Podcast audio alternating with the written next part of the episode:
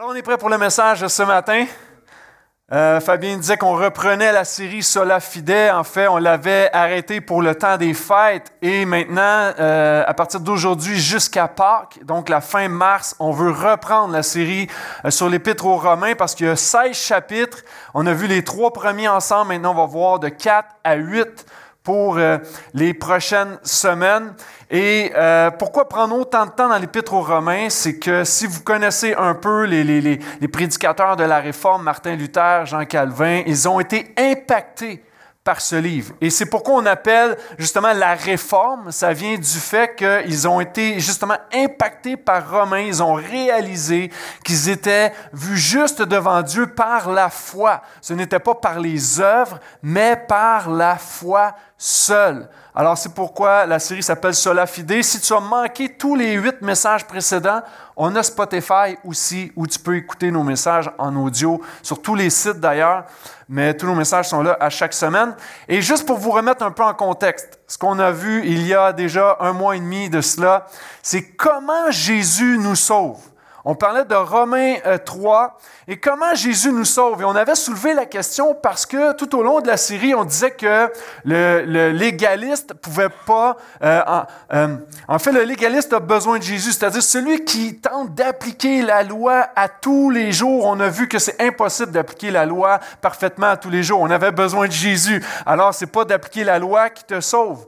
on a vu aussi que ce n'est pas tes œuvres qui vont te sauver. Des fois, on pense que à force de faire de bonnes actions, ben Dieu va nous aimer. En fait, Dieu nous aime que tu fasses de bonnes actions ou pas. Et mais pourquoi on fait les bonnes actions ensuite de belles œuvres? C'est les œuvres que Dieu a préparées d'avance et on le fait en réponse à l'amour que nous avons pour le Seigneur. Mais le salut étant Jésus seul, ce n'est pas par les œuvres. On a vu que c'était pas parce que euh, tu étais religieux dans ta vie que ça te sauvait non plus parce qu'il n'y a aucun rituel religieux qui peut nous sauver. Encore une fois, c'est une seule personne qui nous sauve et c'est Jésus-Christ.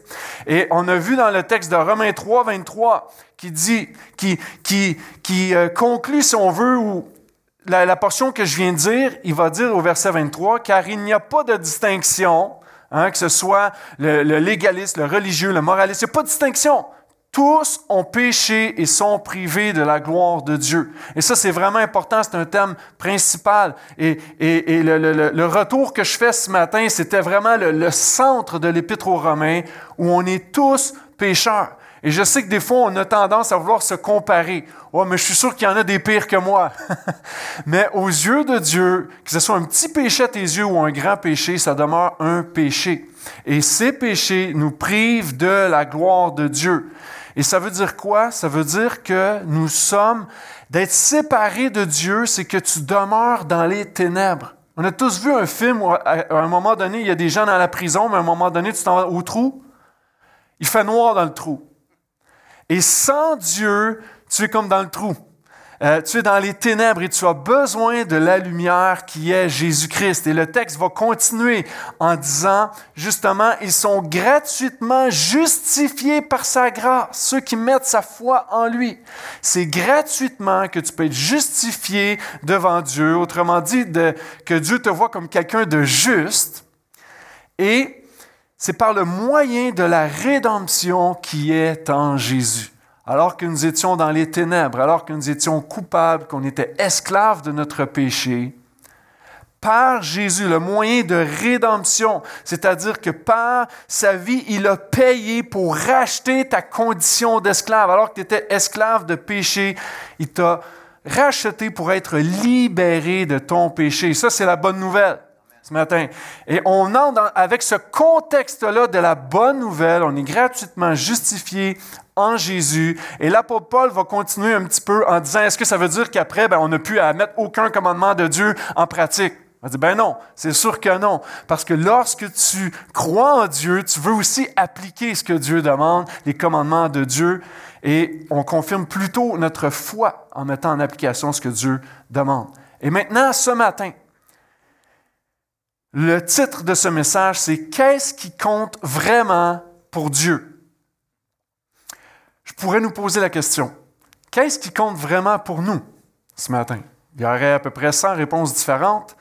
Et euh, il y avait un voisin sur ma, vue, sur ma rue qui, lui, collectionnait les voitures. Euh, à chaque semaine, on dirait qu'il y avait une nouvelle voiture qui passait devant ma maison. Puis c'était toujours une voiture neuve, une voiture qui brillait. Puis il prenait le temps de, de prendre soin de toutes ces voitures. Juste par les voitures, il y en avait comme 5-6. Je savais que son cœur, pour lui, ce qui était important, c'était les voitures. Maintenant, pour nous, il y a bien des choses importantes, mais qu'est-ce qui est vraiment important pour Dieu? Qu'est-ce qui compte pour Dieu? J'aimerais te dire que ce qui compte, c'est qu'il veut venir toucher notre cœur ce matin, de mettre notre foi en lui. Et on va voir trois éléments qui comptent vraiment pour Dieu à travers le texte de Romains 4. On va commencer la lecture à partir du verset 1 jusqu'au verset 3. Que dirons-nous donc d'Abraham? notre Père selon la chair? Qu'a-t-il obtenu? Si Abraham a été justifié par les œuvres, il a, sujet de se glorifier, mais non devant Dieu. En effet, que dit l'Écriture? Abraham crut à Dieu et cela lui fut compté comme justice. C'est important que tu comprennes avant que j'aille plus loin puis j'en dise plus sur Abraham que euh, la Bible nous dit qu'il était le père de la foi. Parce qu'il a cru en Dieu, ça lui fut compté comme justice. C'est ce que l'Écriture dit. Et le premier point qui est important pour Dieu, ce qui compte vraiment pour Dieu, vous allez voir dans le texte, le mot compte revient huit fois. Donc il y a vraiment quelque chose qui compte pour Dieu. La première des choses, c'est la conformité aux Écritures. Ça dit, qu'est-ce que dit l'Écriture? C'est pas ce que Google dit ou ce que Wikipédia dit. Des fois, tu cherches de l'information. OK, Google, puis là, hein, la saisie vocale. Qu'est-ce que dit l'Écriture? C'est vraiment important. Et on, il y a des éléments, peut-être que vous allez dire, c'est de la répétition, mais on a encore besoin de l'entendre parce que je l'entends encore autour de moi. Et même dans ma vie, des fois, je peux me dire, bien, il me semble que, que, que mes œuvres pourraient contribuer à quelque part un peu à mon salut. Alors que la Bible dit non, non, non, non, ça ne contribue pas au salut. Qu'est-ce que dit l'Écriture? Verset 2, Si Abraham a été justifié par les œuvres, il a sujet de se glorifier, mais non devant Dieu. Je veux juste te rappeler que les œuvres ne te justifient pas. Les œuvres ne t'amènent pas vers le salut. Je le répète parce que je le sais, on sent mal des fois, on a commis un péché. Puis il me semble, il me semble que je serais dû pour euh, revenir à l'Église régulièrement. Puis il me semble probablement que euh, Dieu va, me donner un peu plus de faveur. Peut-être que je vais être un peu plus béni de Dieu. Puis là, tu as l'impression que tu es en train de marchander à quelque part ton salut avec Dieu. Mais tu n'as pas à marchander ton salut avec Dieu. Peut-être que c'est, une des premières fois que tu es ici, tu connais pas trop c'est quoi l'Église, puis pour toi, les œuvres, tu dis, ben, c'est important. Et, et, et, tu t'imagines que le salut, justement, devrait être avec les œuvres, parce que quand tu te compares avec les autres, tu dis, ben, moi, je suis une bonne personne. Écoute, il y a des gens, là, je peux comprendre que, que Dieu soit fâché contre certaines personnes, mais moi, comment? Je suis une bonne personne. Des, je fais des bonnes actions. Hein, on a fait notre BA aujourd'hui. Ah, puis de temps en temps, tu sais, je fais mes petites prières. J'ai mon petit carnet de prière, ou, pour certains, peut-être, j'ai mon petit chapelet, ou j'ai ma croix dans le cou. Hein? Euh, euh, pour moi, c'est des œuvres qui, peuvent être importantes. D'autres personnes vont dire Ah, moi, j'aime tout le monde. Ah, moi, j'aime tout le monde. Ben, bienvenue parmi nous, Jésus. On aime tout le monde jusqu'à tant que quelqu'un nous fasse un mauvais coup ou nous parle dans le dos. Ah, tout à coup, là, on n'aime plus tout le monde. Les œuvres ne vont rien changer à notre salut. Les œuvres font simplement nous démontrer qu'on a besoin de Jésus, qu'on a besoin du salut, parce qu'on n'y arrivera jamais, au grand jamais, par nous-mêmes. Tu peux dire, ben, je viens à l'église le dimanche. C'est pas assez de venir à l'église le dimanche. Est-ce que Jésus est le Seigneur de ta vie? Pas seulement quand tu es ici. On peut chanter ensemble, avoir du bon temps, mais c'est à tous les jours avec Jésus. Peut-être que tu dis, ben j'ai, écoute, ces temps-ci, je n'étais pas très fidèle, mais j'ai fait mon petit don, pasteur. C'est important pour moi, j'ai fait mon don à l'Église. Ce n'est pas l'œuvre qui va changer quelque chose. Que dit l'Écriture? Les œuvres ne justifient pas. Et que va dire aussi l'Écriture, verset 3? Abraham crut à Dieu. Et c'est cela qui lui fut compté comme justice. ce que la Bible dit, c'est que tu es justifié par la foi devant Dieu alors que nous étions séparés, qu'on était privés de la gloire de Dieu. La seule chose qui te permet d'entrer dans la présence de Dieu, c'est le salut en Jésus-Christ. C'est par la foi. Si tu n'as pas la foi en Jésus aujourd'hui, tu peux essayer toutes les œuvres que tu veux, tu pourrais te glorifier de tes œuvres, mais devant Dieu, ça ne sert à rien. Parce qu'il a mis son regard sur son Fils. Et Abraham a été justifié par la foi. Et regardons un peu au contexte dans lequel tout ça s'est arrivé. Comme quoi qu'il était rendu juste devant Dieu. Dieu lui a dit, tu vas partir du pays, de ton pays, de dur en Chaldée, et tu vas aller vers le pays que je vais te montrer. Si Dieu me dit ça aujourd'hui, tu vas quitter Saint-Eustache, puis suis-moi. Là où le vent t'amène.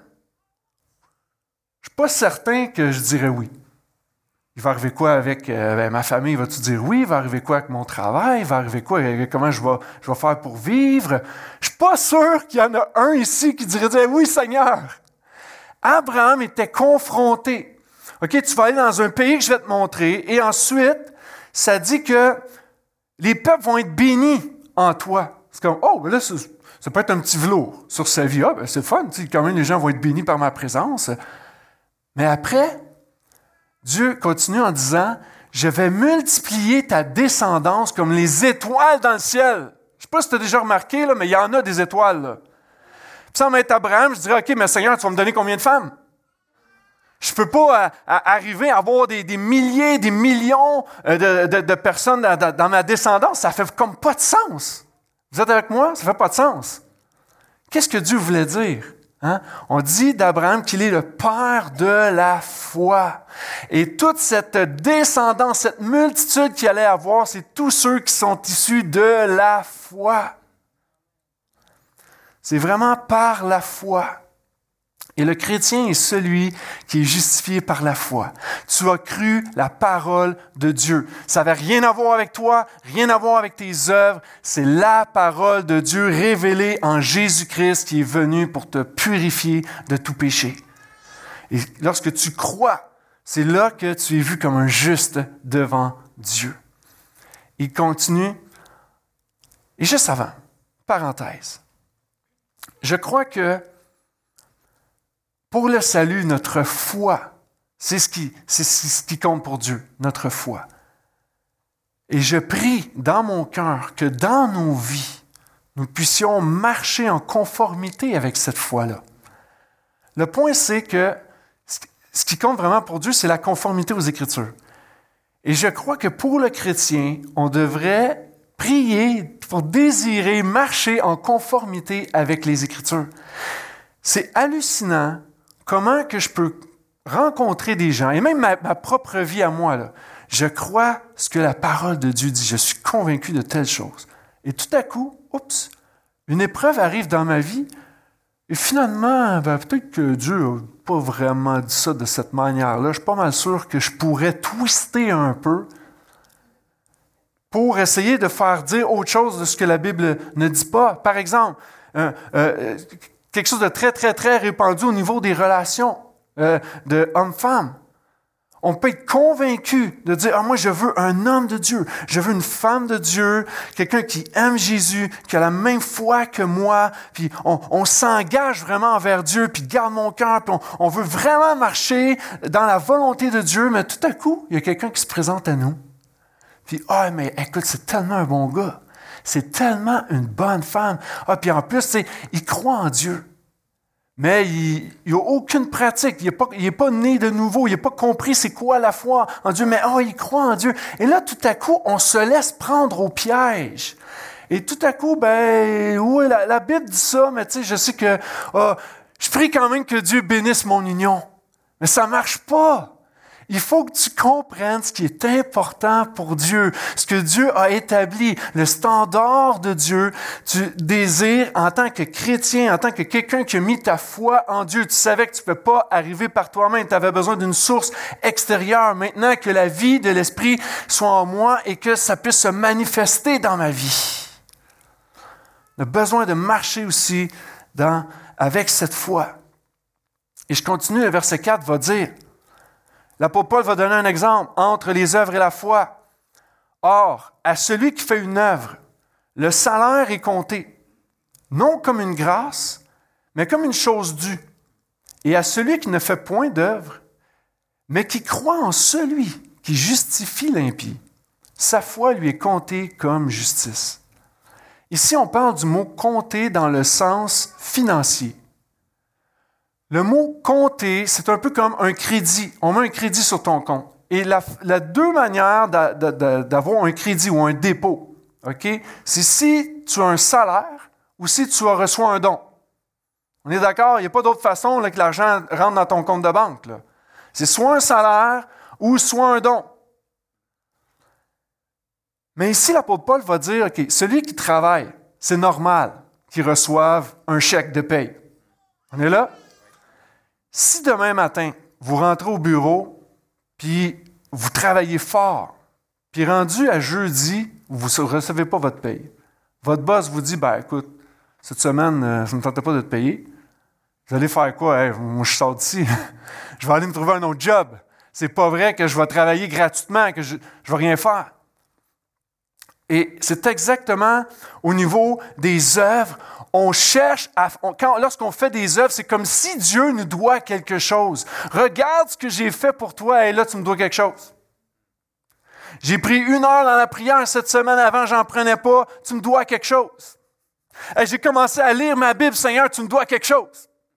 J'ai décidé de servir dans mon Église. Ah, Seigneur, là, tu me dois quelque chose. C'est, ça le, euh, celui qui fait une œuvre s'attend un salaire. Tu me dois quelque chose. Mais le texte ici, c'est pas ça qui. Euh, il veut nous amener sur l'autre portion du, euh, du dépôt dans ton compte. Ce n'est pas sur le salaire, mais sur le don. C'est un don de grâce. Le salut, c'est une grâce. Il va dire, celui qui fait une œuvre, le salaire est compté, mais ce n'est pas une grâce. Va dire au verset 5, à celui qui ne fait point d'œuvre. Ça ne veut pas dire que le chrétien ne fait pas d'œuvre, mais on le fait pour Jésus. On le fait pour sa gloire à lui. C'est complètement différent. Il va dire à celui qui fait point d'œuvre ou qui ne se base pas sur ses œuvres, mais qui croit en celui qui justifie l'impie, sa foi lui est comptée comme justice, comme juste. Celui qui croit en celui qui justifie l'impie. Qui justifie l'impie? Jésus. Ou qui justifie le pécheur? Impie, c'est peut-être un mot qu'on connaît moins. Qui justifie le pécheur? Est-ce qu'il y a des impies pardonnés dans ce lieu? Est-ce qu'il y a des gens, Jésus vous a sauvés? Amen. Amen. Il va justifier celui qui croit en celui qui justifie l'impie. La seule façon de parvenir au salut, c'est par la foi. Et encore une fois, permets-moi de le répéter, mais j'ai lu en introduction, on est gratuitement justifié en lui. Gratuitement. C'est pas tes œuvres. Si tu fais des œuvres pour gagner la faveur de Dieu ou l'amour de Dieu, arrête, ça sert à rien. C'est ta foi que Dieu veut. Ta foi. Et ça, c'est une grâce. ça veut dire que tu ne la mérites pas l'amour de Dieu. Tu ne mérites pas que Jésus meure pour toi. Parce qu'avec tes péchés, encore une fois, tu es séparé de Dieu. Tu ne mérites rien. Des fois, les gens me disent, OK, mais comment je peux savoir que Dieu m'aime? Lorsque tu crois en Jésus, tu es vu juste devant Dieu. Wow! Ça veut dire que même quand je continue à pécher, ben, Dieu voit Jésus. Il dit, hey, t'es déclaré juste. t'es déclaré juste parce que mon fils a pris tout ton péché. Est-ce que tu crois en lui ce matin? Est-ce que tu crois en Jésus? Il n'y a pas d'autre façon. Aujourd'hui, c'est très populaire, croire en nous-mêmes ou croire en tes rêves. Crois en toi. Non, non, je ne veux pas croire en moi parce que je suis capable du pire. Jésus vient à mon aide.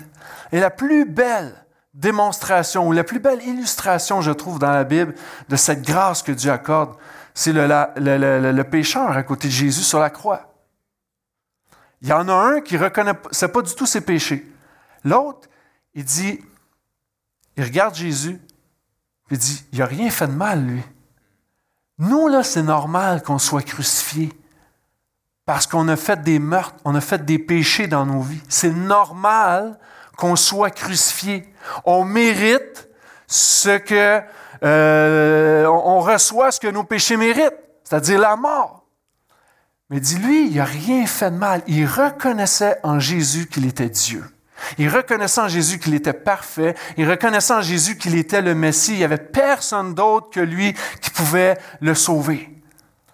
Et il a dit à Jésus, souviens-toi de moi quand tu viendras dans ton royaume. Wow, il y avait déjà la révélation de qui Jésus était. Et Jésus a dit, commence à descendre de la croix pour faire des œuvres pour moi? Non. Jésus a dit, aujourd'hui, tu vas être avec moi. Basé sur quoi? Sa foi. Et qu'est-ce que Jésus, quelle est la réponse de Jésus? La grâce. La grâce. Et ça, c'est une bonne nouvelle. Est-ce qu'on peut applaudir notre Seigneur ce matin? Notre justice est obtenue par grâce au moyen de la foi seulement à travers l'œuvre excellente de Christ. Verset 6. De même David. Là, il y a un texte, Paul va citer un texte des. Le psaume 32. De même David exprime le bonheur de l'homme à qui Dieu compte la justice sans les œuvres. Il va dire, Heureux ceux dont les iniquités sont pardonnées et dont les péchés sont couverts. Heureux l'homme à qui le Seigneur ne compte pas son péché ou n'impute pas son péché. Je vais revenir au mot imputer euh, tout à l'heure. La deuxième chose qui compte vraiment pour Dieu, après la conformité aux Écritures, le deuxième point, c'est le bonheur de l'homme. Dieu veut que tu sois heureux. C'est juste que ce n'est pas dans la manière que tu penses qu'il veut que tu sois heureux. Mais Dieu veut que tu sois heureux. David le dit. L'homme qui est heureux, c'est qui? Si je posais la question à des gens sur la rue aujourd'hui, est-ce que vous êtes heureux?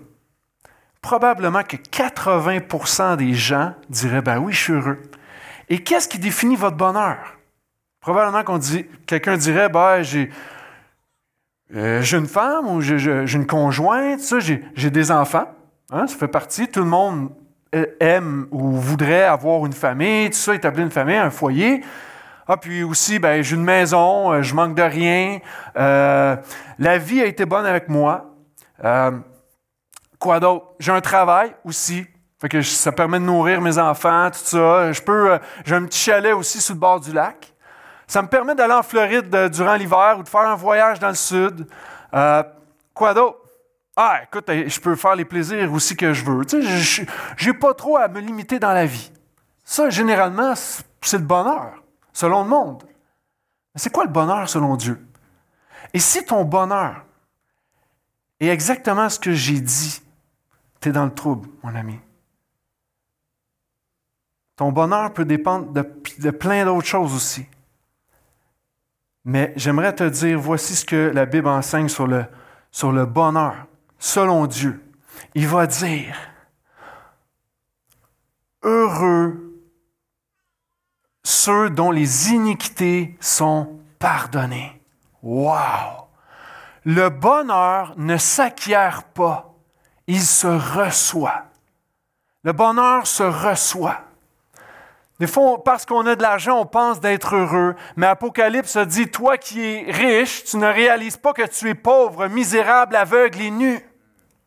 Celui qui est heureux, c'est celui que les iniquités ou les péchés ont été pardonnés. Est-ce qu'il y a des gens qui ont été pardonnés par Dieu ici ce matin? Yes, on peut dire que nous sommes heureux en lui. Martin Luther, j'introduisais avec Martin Luther, un des réformateurs, avec ce, livre sur l'Épître aux Romains. Un jour, il rêvait et dans son rêve, c'est comme si l'ennemi est venu vers lui, Satan est venu vers lui, et il a déroulé un parchemin. Et sur le parchemin est écrit tous ses péchés. Et là, Satan essayait de dire, tu vois, tu n'es pas à la hauteur. Tu vois, tu commets encore des péchés, tu dis de croire en Dieu, puis qu'il t'a pardonné tes péchés, mais regarde, là, il faut que tu te sentes mal, pas à peu près. Là. Regarde comment tu devrais être coupable et tout. Là. Et il venait jouer dans la tête de Martin Luther, mais Martin Luther s'appuyait sur la parole de Dieu. Il savait, peu importe ce que Satan rappelle à ton esprit, rappelle-toi ce que Jésus a fait à la croix. Il a pris tes péchés et il pardonne les péchés de ceux qui croient en lui. Il faut se rappeler ça ce matin. Il va dire aussi, heureux ceux dont les péchés sont couverts. Il n'y a rien de plus désolant que d'aller chez le médecin ou chez le dentiste puis d'être couvert à 80% Puis là, des fois, tu as soit un traitement de canal ou une couronne à faire sur ta dent. Et là, tu t'aperçois que c'est même pas 80% c'est 0 quelle bonne nouvelle quand Jésus tu une assurance à 100% Tu es couvert à 100% Des fois, tu dis, ouais, peut-être que Jésus a couvert mes petits péchés. tu sais, il y a des grands péchés. Je ne suis pas sûr que, Jésus va couvrir ces péchés-là.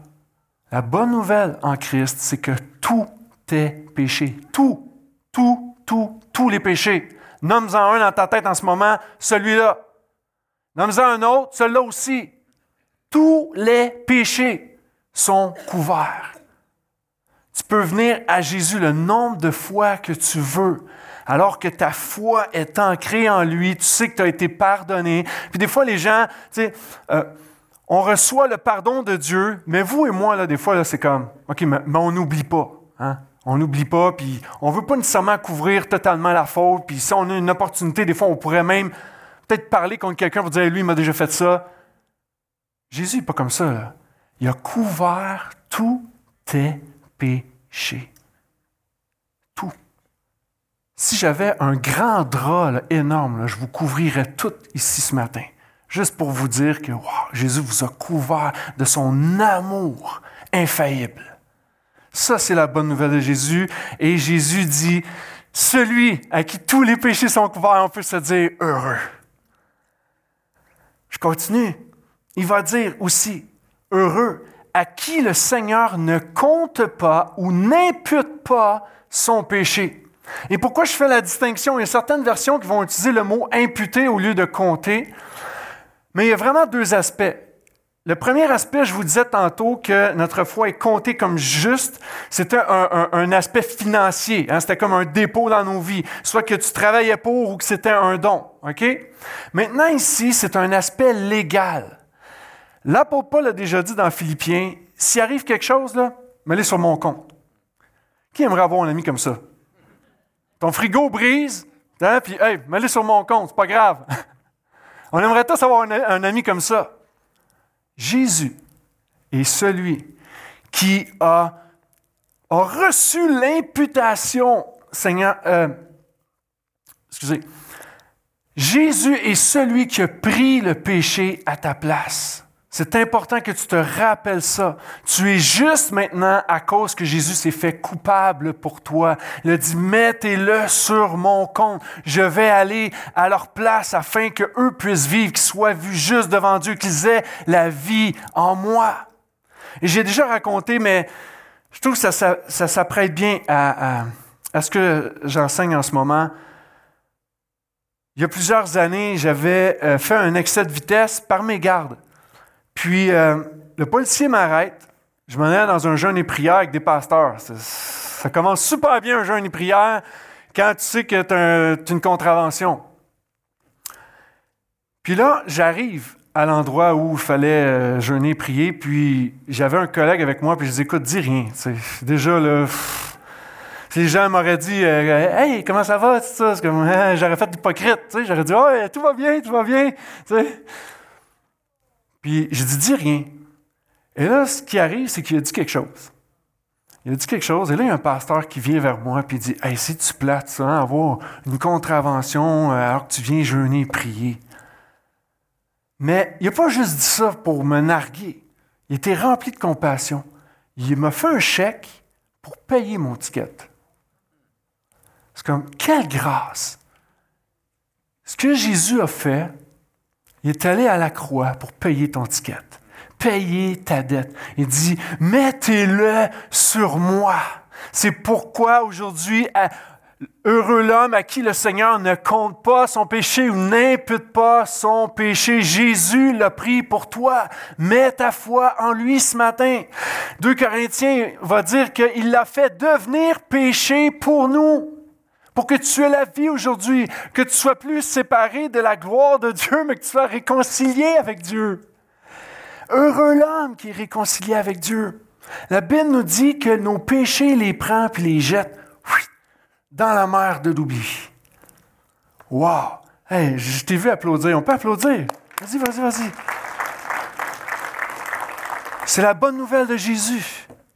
La bonne nouvelle de l'œuvre de Jésus. Et l'homme ne trouvera son véritable bonheur que dans le pardon absolu de Dieu en Jésus-Christ. Maintenant, j'ai une question pour toi. Est-ce que tu fais partie des gens heureux?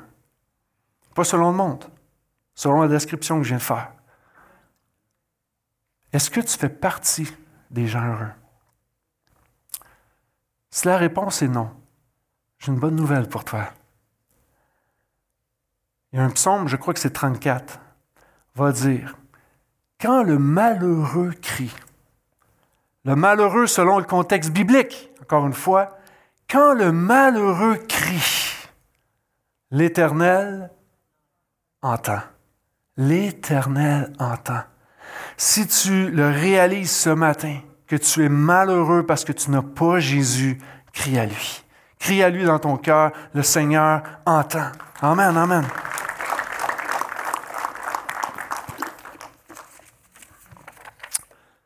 On est à la fin du texte, verset 9. Ce bonheur, n'est-il que pour les circoncis ou est-il également pour les incirconcis? Parce que la circoncision à l'époque d'Abraham, ça démontrait que tu appartenais à Dieu. OK? Donc, autrement dit, ce bonheur est-il pour les chrétiens ou est-il aussi pour ceux qui ne sont pas encore chrétiens?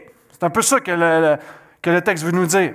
Car nous disons que la foi fut comptée comme justice à Abraham.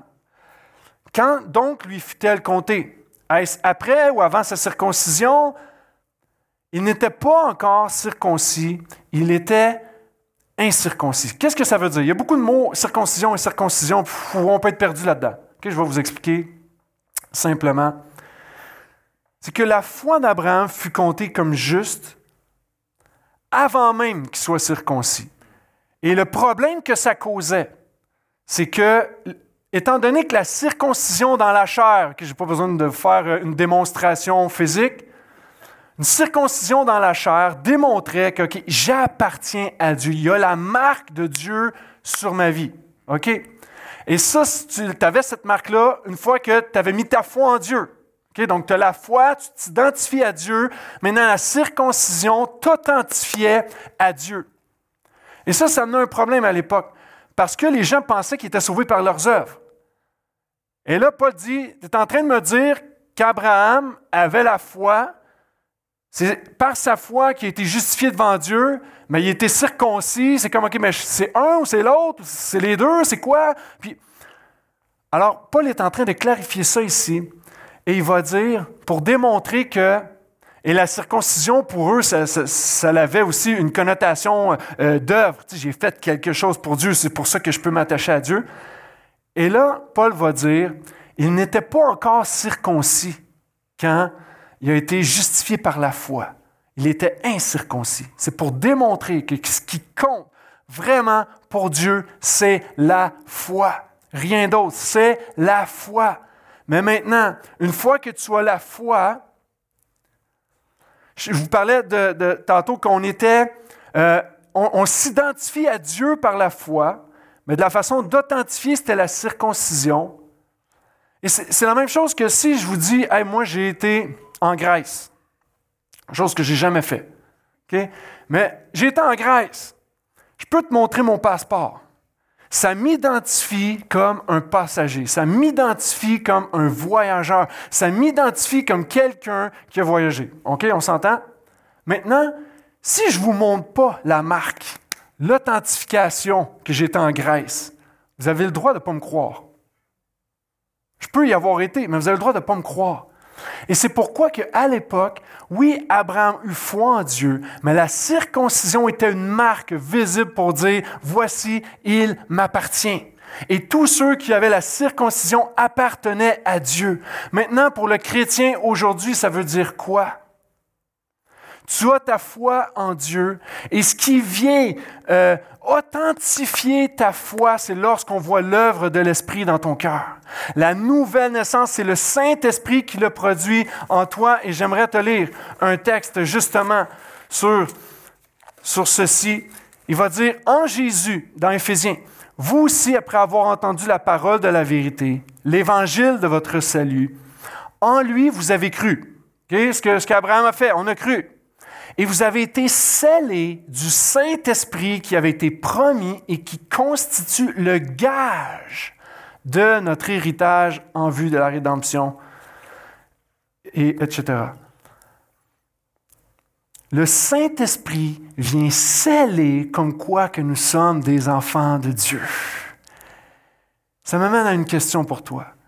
Est-ce que les gens autour de toi peuvent remarquer que tu es cet enfant de Dieu. On ne le remarque plus avec la circoncision aujourd'hui, mais est-ce qu'on peut remarquer que non seulement il y a une proclamation, j'ai ma foi en Dieu, à tous les dimanches matin, je peux vous dire, j'ai la foi en Dieu, mais est-ce que vous voyez du fruit dans ma vie, comme quoi que le Saint-Esprit habite en moi? Et ça, c'est la marque du chrétien, le Saint-Esprit qui euh, amène des fruits de la nouvelle naissance spirituelle dans nos vies. Et ça me permet de faire une autre parenthèse. Je sais que j'ai beaucoup de parenthèses ce matin. Mais de faire une autre parenthèse. Sur ceux qui sont ici et que vous repoussez l'engagement du baptême. Parce que on peut proclamer notre foi en Jésus. Et une des manières pour l'Église de voir que il y a quelqu'un qui veut officialiser sa décision, sa démarche avec Jésus, c'est de passer par le baptême. Alors si tu repousses pour plein de raisons, tu repousses, tu repousses, tu penses que tu n'es pas assez pur et tout, tu es encore dans les œuvres. Si tu as décidé, tu as dit, moi je crois en Dieu, je mets ma foi en son Fils, celui qui a payé pour moi. Mon désir, c'est Jésus, je te suivrai. S'il te plaît, fais-toi baptiser. Donne ton nom. On va faire un baptême prochainement. Est-ce que le Saint-Esprit est une réalité dans ta vie? J'invite les musiciens à venir me rejoindre. Et Paul va dire, par rapport à Abraham, Abraham, c'est le père de la foi. Maintenant, il est le père de la foi pour qui? Et euh, le texte va dire, est-ce qu'il est le père des incirconcis, des circoncis, les chrétiens, non chrétiens, tout ça? Puis j'aime comment Dieu fait les choses parce qu'il a pris le temps de mettre les détails aux bonnes places dans la Bible pour que tout se tienne. Parce qu'il a cru quand il était incirconcis. Fait qu'alors qu'il n'y avait pas encore la, marque de Dieu dans sa vie, il dit Je mets ma foi en Dieu. Ça commence toujours par la foi et ensuite le Saint-Esprit applique la vérité dans ton cœur, te fait grandir en toi. Alors que si tu n'es pas chrétien ce matin, comme je disais tantôt, lorsque le malheureux crie ou la personne sans Jésus crie, l'Éternel entend. Je t'invite à mettre ta foi en Jésus. Et pour nous tous, je prie que le Saint-Esprit puisse continuer son œuvre de transformation, de sanctification, pour que on ait cette marque d'authentification que nous sommes enfants de Dieu. On a toujours besoin de grandir. Même si on stagne à quelque part, on peut avoir une certitude d'être enfant de Dieu. Mais s'il n'y a aucun fruit dans ta vie, il faut que tu te poses la question. Et qu'on puisse mettre ça en prière ensemble pendant que le musicien commence à jouer. Mettre ça en prière ensemble. Et j'aimerais ce matin qu'on aille vers la communion. Et si jamais vous ne l'avez pas reçu, Christian va pouvoir euh, vous la distribuer. Mais juste avant, juste avant, le texte dit, il a reçu le signe de circoncision comme sceau de justice. Abraham. C'est un signe, là, OK, voici la preuve. il ne faut pas oublier qu'il y a une question d'alliance avec ça. L'alliance avec Abraham dans l'Ancien Testament, c'était quoi? Il dit, je vais multiplier la descendance. toute la promesse qu'il a faite et la façon qui confirmait, premièrement, Abraham a cru, et ensuite, la façon qu'il a fait l'alliance, circoncision, pour démontrer que voici, c'est mon peuple, le peuple que j'ai choisi, le peuple qui va mettre sa confiance en moi. La circoncision faisait, voici, c'est l'alliance de Dieu avec le peuple dans l'Ancien Testament par Abraham, avec la foi d'Abraham. Maintenant, avec cette alliance, Dieu avait changé le nom d'Abraham pour Abraham. Dans le Nouveau Testament, c'est quoi? Pour nous aujourd'hui, c'est quoi? Jésus a dit, voici la communion, là. Voici la nouvelle alliance. Ah, une nouvelle alliance. Parce que c'est une alliance au sang de Jésus. Celui qui était encore une fois, pour accomplir toutes les promesses de Dieu. On sait que les promesses de Dieu culminent dans la personne de Jésus-Christ. Alors pour les gens de l'Ancien Testament qui avaient la foi d'Abraham, dans ce Dieu d'Abraham, aujourd'hui, ceux qui croient en Jésus font partie de cette nouvelle alliance en lui. Dieu nous a changés, nous a transformés. Maintenant, on peut dire que nous sommes enfants de Dieu. Abraham avait changé de nom, Dieu a changé notre état. Nous sommes enfants de Dieu. Et la nouvelle alliance, ce n'est pas la circoncision de la chair. Ce n'est pas une marque physique. C'est la circoncision du cœur en Jésus. Quand on prend la communion, on lit le texte et on dit, voici la nouvelle alliance en mon sang. Et cette alliance est pour ceux qui ont mis leur foi en Jésus. C'est vraiment important. Si tu n'as pas mis ta foi en Jésus, abstiens-toi, s'il te plaît. Et de la manière que l'Église peut déterminer ou la manière euh, que l'Église peut voir les véritables croyants, les véritables personnes qui ont mis leur foi en Jésus, c'est ceux que, oui, ont fait cette confession, mais qui sont passés par le baptême aussi, où il y a une déclaration publique, voici, j'ai décidé de suivre Jésus. Et c'est avec ces personnes aujourd'hui qui constituent le corps de Christ, l'Église. Et c'est en Église qu'on peut se rappeler que nous faisons partie maintenant d'une alliance supérieure, une nouvelle alliance en Jésus où nos péchés sont pardonnés, nos péchés sont couverts et tout a disparu dans la mer de l'oubli. Amen.